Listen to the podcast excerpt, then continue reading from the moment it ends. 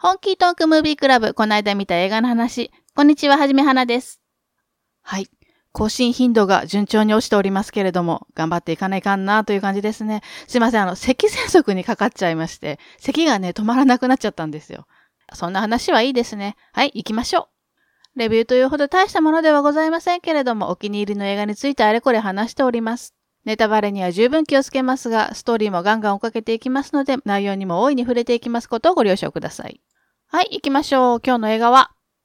シェイプオブウォーター。1960年代、ソ連との冷戦下にあったアメリカ。声を出せないイライザーは、機密機関航空宇宙研究センターの夜間清掃の仕事をしています。ある日、センターに大きなタンクが運び込まれ、そこには半分人間で半分魚のような見たこともない生物が閉じ込められていました。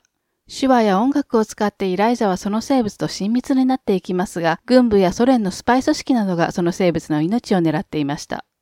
公開年度2017年、監督ギレルモ・デルトロ、出演サリー・ホーキンス、マイケル・シャノン、リチャード・ジェンキンス。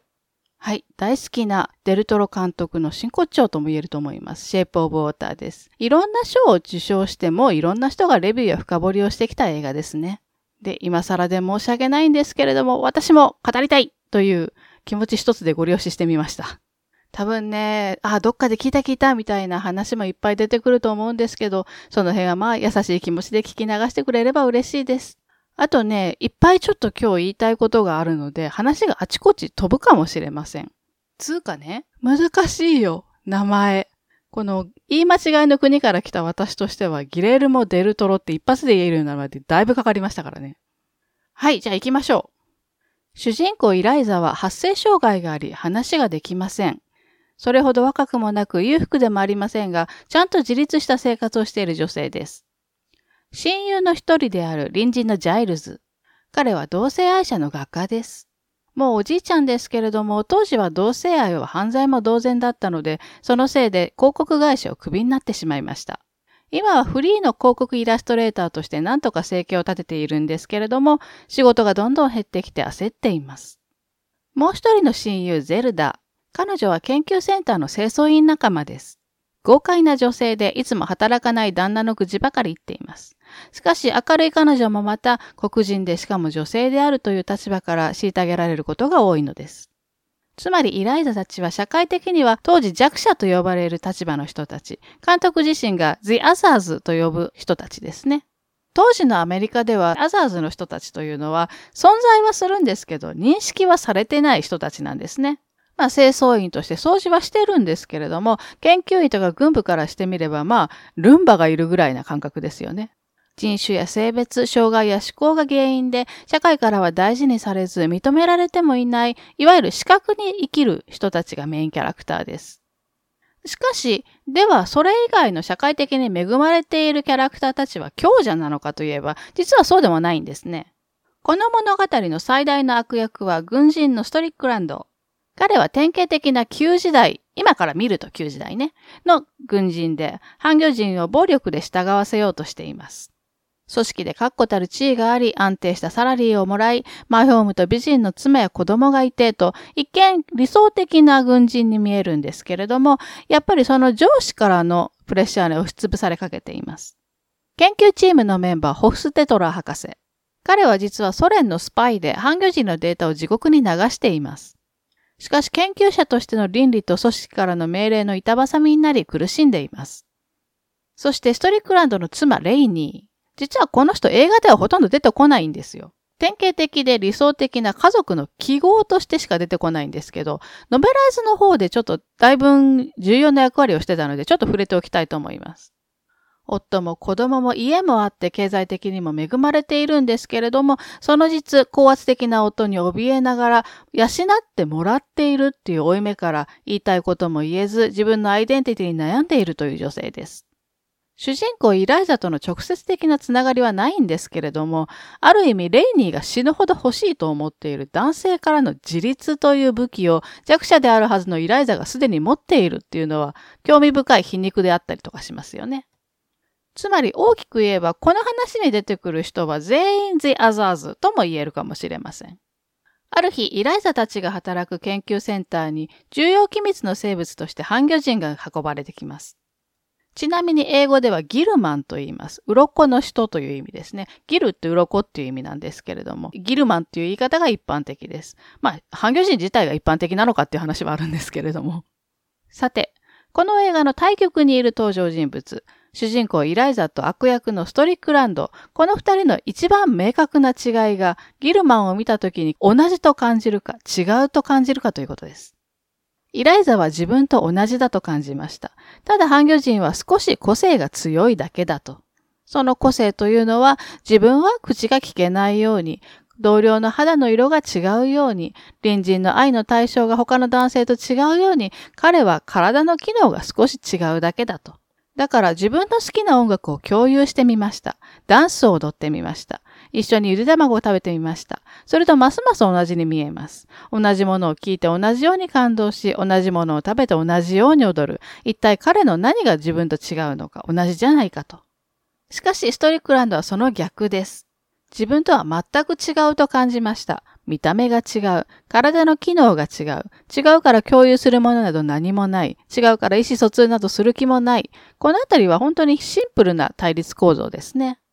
で、このシェイプオブウォーターなんですけど、元ネタになっている物語がまあ大きく二つぐらいあります。一つはアンデルセンの人魚姫。主人公イライザは結構明確に人魚姫をオマージュされていますよね。彼女が水属性の女性だっていうのは、あの、美しいオープニングですぐわかると思います。そして人魚姫は魔法使いに足をもらう代わりに声を差し出して、で、王子様のところに行きますけれども、この映画ではもう、イライザ人魚姫はすでに声を差し出してて足はもらっているんですね。その証拠に、その証拠にっていうのもおかしいんですけれども、イライザ、靴に非常にこだわりを持ってたりします。この辺がこう、足へのこだわりというか、まあその辺が人魚姫のオマージュなのかなという感じがします。で、もう一つ、まあ、こっちはもうオマージュというか、リメイクですからね、あの、もうそのものズバリだと思います。話が長くなるので2番目に置いときました。半魚人の話ですよね。まあ、正確に言えば1954年の映画大アマゾンの半魚人。これのリメイクというかリブートというか、まあ、あの、こっちが元ネタですよね。これ現代がクリーチャーフロム the Black Lagoon と言います。あの、半魚人って言われてピンとこない人はあんまりもういないと思うんですけれども、一番わかりやすいビジュアルとしては、あの、サンリオのキャラクターで、半魚丼っているのわかりますかね？あれのオリジナルだと思ってください。この大アマゾンの半魚人のゆるキャラが半魚丼です。元の映画の半魚人の顔は本当にあの、半魚丼の顔です。ギョロッと目がしてて、あの、たらこ唇でってやつですね。あれを一番最初にサンリオのキャラクターにしようと思った人すごいですよね。本当尊敬します。すごい発想力。で、今回のハンギョドンは、ハンギョのじゃないや、ハンギョ人は、だいぶイケメンに作り直されてますね。私はね、本当に美しいと思ったんですよ。だけど人によってはどうしてもあのビジュアルが怖いっていう人もいましたね。しかし、こういうことが異形の念というものなんだと思うんですよね。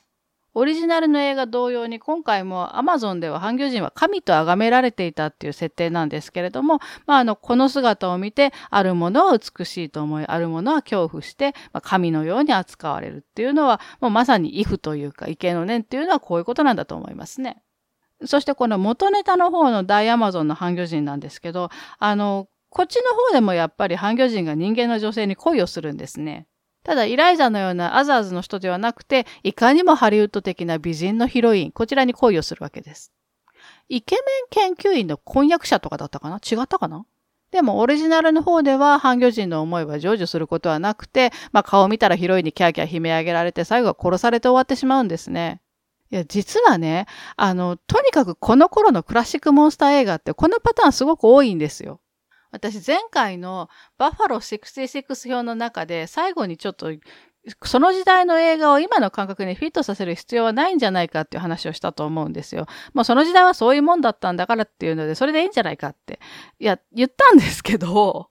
もうね、あの、このクラシックモンスター系の話に関しては例外というか、もうほんとね、見てらんないぐらいかわいそうなんですよ。とにかくこの頃のハリウッドではタフガイこそがヒーロー像だったわけですよ。だからなんというか、不審なものはまず殴る。初めて見るものをまず倒すみたいな問答無用感がすごいんですよ。いや、もう仕方ないんですよ。そういう時代だったんですから。そういうのが頼りがいがあるとされていた頃なんですから。それにあの、今でもそういう俺様系の人が素敵っていう人だってそれはいるだろうし、だからこれ、あくまでも私の視点から見たらそう見えるってだけの話だからね。まあ、あの、それを前提に聞いてほしいんですけれども、一番見ててちょっと私辛かったなというのが、1933年のキングコング。もうあの、クラシックモンスター映画の本当に走りですよね。33年って、うわ、これ86年も前の映画なのかすごいな。これがね、もう大人になってから見たんですけども、正真正銘私泣きました。そのものズバリ泣いた。話としては、これ私の見方ですからね。ある島があるんですね。で、その島なりに秩序みたいなものがあって平和に暮らしているはずなんですけれども、突然そこに調査隊がどかどか上陸していくんですね。で、上陸したら見たこともないでっかいゴリラがいるわけですよ。で、なんだありゃーつってとりあえず攻撃してみて、あれ、見せ物にしたら儲かんじゃね？ってことで都会に無理やり連れてきて、まあそれがキングコングなんですけど、で、そのキングコング、美女に恋をしちゃうんですけれども、そしたらお前獣のくせに生意気だっつってまた攻撃をして、エンパイアステートビルの頂上に美女を連れてキングコング逃げたら逃げやがったっつって空爆して、最終的にキングコングが美女を助けて死んじゃうんですね。これがね、もうほんと、かわいそすぎる。これも、言っとくけど、これクラシックモンスター映画の傑作ですからね。何度もあのリメイクされてるし。だから違う見方をする人も当然いっぱいいて、これだからその人から見たら私の見方ってとっても意地悪な説明の仕方だと思うんですけど、それは分かってるんだけど、本当にね、人間目滅びてしまえみたいな気持ちになるんですよ。で、大アマゾンの半魚人ももう完全にこのパターンの映画なんですけれども、デルトロ監督は子供の時にこの半魚人の映画を見たわけですね。で、やっぱり大きくショックを受けたわけですよ。かわいそうじゃんつって。あんまりかわいそうで、半魚人と美女が結ばれたらっていう漫画だか小説だかを二次創作したりしたそうです。それで幼いデルトロ少年はいつか必ずこの話を映像化するんだってもう決めてたらしいんですね。だからシェイプオブウォーターはある意味監督の悲願の映画でもあるんですよ。最初は大手の映画会社にも持ってたらしいんですけれども、まあ断られて、まあいろいろありながら最終的には自分で相当自腹切ったらしいですね。まあ実はお金出すよって言ってくれるところもあったらしいんですけれども、お金出すよイコール口も出すよっていうことなので、それはちょっと避けたかったみたいなんですね。というのも、監督的にはこの映画の根幹を揺るがすような手こ入れはどうしても避けたいっていう思いがあったらしいんです。根幹というのは、つまり、この映画は半魚人の恋の成就の映画ではあるんですけれども、それと同時に、社会的な弱者が強者を出し抜くっていうカタルシスを描くものでもあるんですね。だから例えば、その映画会社とかがヒロイン今人気がある若い女優にしない？とか、あの、半魚人最後人間になって二人とも英語喋り出して結婚しましたみたいな分かりやすいハッピーエンドにしない？とか。まあ、この辺は想像ですけれども、そういう健康を強制されたら、それはもう違う映画になっちゃうっていうことですよね。いや、もちろん映画会社だって目玉が飛び出るほどの大金を出すわけですから、それは売れる要素はもうぶっ込んでおきたいっていうのは当然ですよね。あくまでもビジネスなんだから。ただ、今回は監督はどうしてもちょっとそこは譲りたくなかったと。そのためだったら未然にも出したらっていうことですね。とにかくこのデルトロ監督のモンスター愛というか特撮愛は本当筋金入りで、彼が日本のサブカルチャー、特に特撮ものが大好きっていうのはもう有名な話ですよね。もう改めてそれを言うこともないぐらいあの特撮ものの影響を受けまくった映画撮りまくっておりますからね。デルトロ監督の初長編作品にあるクロノスっていう映画があるんですけれども、ヴァンパイアものなんですけれども、これでさえ日本の昔のドラマのエピソードからアイデアを得たそうです。昔のあの、魔女っ子ドラマになるのかなコメットさんっていうのがあったんですけれども、それからのアイデアだそうですね。あの、多分、大場久美子のやつじゃなくて、ここの絵由美子のやつだと思います。これ、あの、よく私はわかりません。昔の話なんで。で、まあ、監督の最も愛がダダ漏れになってるのが、やっぱり2013年のパシフィックリム。もう今更何を言うものでもないですけれども、いわゆる巨大ロボットものですよね。古くはマジンガー Z、ガンダム、そしてエヴァーみたいな、まあ中に人が入って悪と戦うっていうやつですよね。それと怪獣ものがミックスされた映画でしたね。まあすでに結構な人が見てると思うので、まあ改めて言うほどのものじゃないんですけれども、まあ怪獣の名称がそのまま怪獣になってたりとかね。で、最も特撮愛に溢れてるのがやっぱりラストのメッセージです。レイ・ハリハウゼンと本田一郎に捧ぐって出てましたね。レイ・ハリハウゼンという人は1950年代の特撮監督で、まあ、ストップモーションアニメの巨匠で、まあ、特撮の神様と言われる人です。まあ、特撮で有名なところといえば、まあ、有名なところというか、私が見たことあるものとしては、シンドバッドシリーズ。あの、一つ目の巨人のサイクロプスとか、あの、メデューサとかの頭がヘビのやつね。そういうモンスターがカクカクカクカク動いて、シンドバットと戦うってやつです。もちろん技術的には今に劣るのは当然なんですけれども、この特撮が本当魅力的なんですよ。で、今につながるほとんどの特撮、もう元をたどればこの人の作品の影響を受けてると言われてます。本題城はまあ言わずと知れたゴジラの生みの親ですよね。この間ね、あの、ハリウッド版のゴジラ、キングオブモンスターズですか？あれ見てきたんですけど、本当にね、もう特撮ファンの人たちで義理がたいというか、もういろんなところにオリジナルのオマージュがされてて、先人と功績に泣きそうになりましたね。まあ、とはいえ私、そんなに怪獣っ子でもないので、どっちかといえば本田一郎の監督の映画では、あの、特撮ホラー系、マタンゴとかガス人間第1号とかの方が好きです。で、ちなみに、このゴジラの元ネタになっているのが、まあ、大きく影響を与えたのが、電子怪獣を現るっていう映画なんですけれども、この映画の特撮を監督したのがレイ・ハリー・ハウゼン。もうすごいですよね。こういう芸術が受け継がれていく感じっていうのはもうたまんないです。胸が震えます。ちなみにこの原始怪獣現るっていう映画にも原作がありまして、これがあのブラッドベリーの切り笛っていう短編なんですけれども、この辺もやっぱりこう受け継がれていく感じっていうのがもうたまんないです。本当に。もうどんどん話がずれてってるね。今回は役者陣の話までいけませんでした。サリー・ホーキンスとか好きなんですけどね。まあいいや、あの、ちょっと最近のメキシコ勢の話だけしておこうと思います。デルトロ監督、メキシコの監督なんですけれども、最近メキシコ勢の台頭がまあ目立つんですよ。デルトロ監督をはじめ、アルフォンソ・キュアロン、アレハンドロ・ゴンザレス・イリアニテュー、この3人がスリーアミーゴズ・オブ・シネマって呼ばれてるんですよね。えー、イレニという監督はバベルの監督ですよね。あの、菊池凛子が出たやつ。で、最近ではあの、レベナント、蘇りし者ってあの、デカプリオが出たやつね。あれの監督ですよね。あとは、私好きなのは、バードマンあるいは無知がもたらす予期せぬ奇跡っていう。これがね、私は面白かったんですけれども、絶対コメディじゃないと思うんですけれども、当時、ツタヤで帰っていたのかな？その時にコメディの欄に置かれてたんです。それがもう未だに納得いかなくて、どういう采配をしてコメディに置いたのかっていうね。まあいいや。アルフォンソ・キアロン監督は何と言ってもネットフリックス初のアカデミー賞ノミネート作品のローマ。あれの監督ですよね。あとまあ普通の映画ではゼログラビティとか。で、この3人が映画会社も作っちゃったんですよ。制作会社。チャチャチャフィルムズっていう。まあその方がいいんだなと思います。こういうあの、ちゃんと映画を愛してる人たちが作ってくれる方がいいと思います。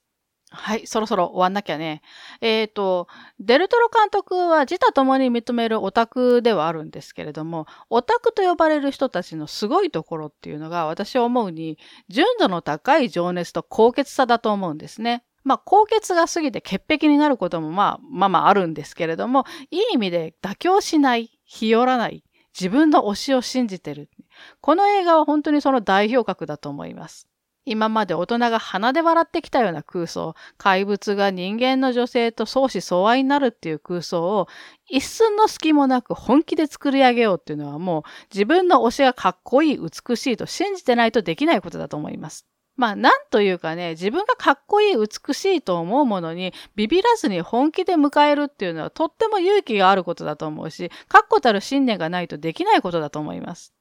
で、ここで私が言ってるオタクっていうのは何もサブカルな話だけではなくて、自分がこれだけは譲れないっていうほど好きなものがある人のことを言っております。そういう意味ではいろんな業界にオタクっていると思いますね。で、生きていて一つでもそういう全身全霊で好きって言えるものがあるっていうのは、それだけで人生勝ち組だと言っていいんじゃないかと思いますけれどもね。まあ、あの、陳腐な言い方ですけれども。はい。それでは、この辺で今日は終わりにしたいと思います。案の定、いろんなところに話が飛んでしまいました。ごめんなさい。また次回お会いいたしましょう。たくさん映画を見て豊かな人生を送りましょう。それでは、さようなら、はじめはなでした。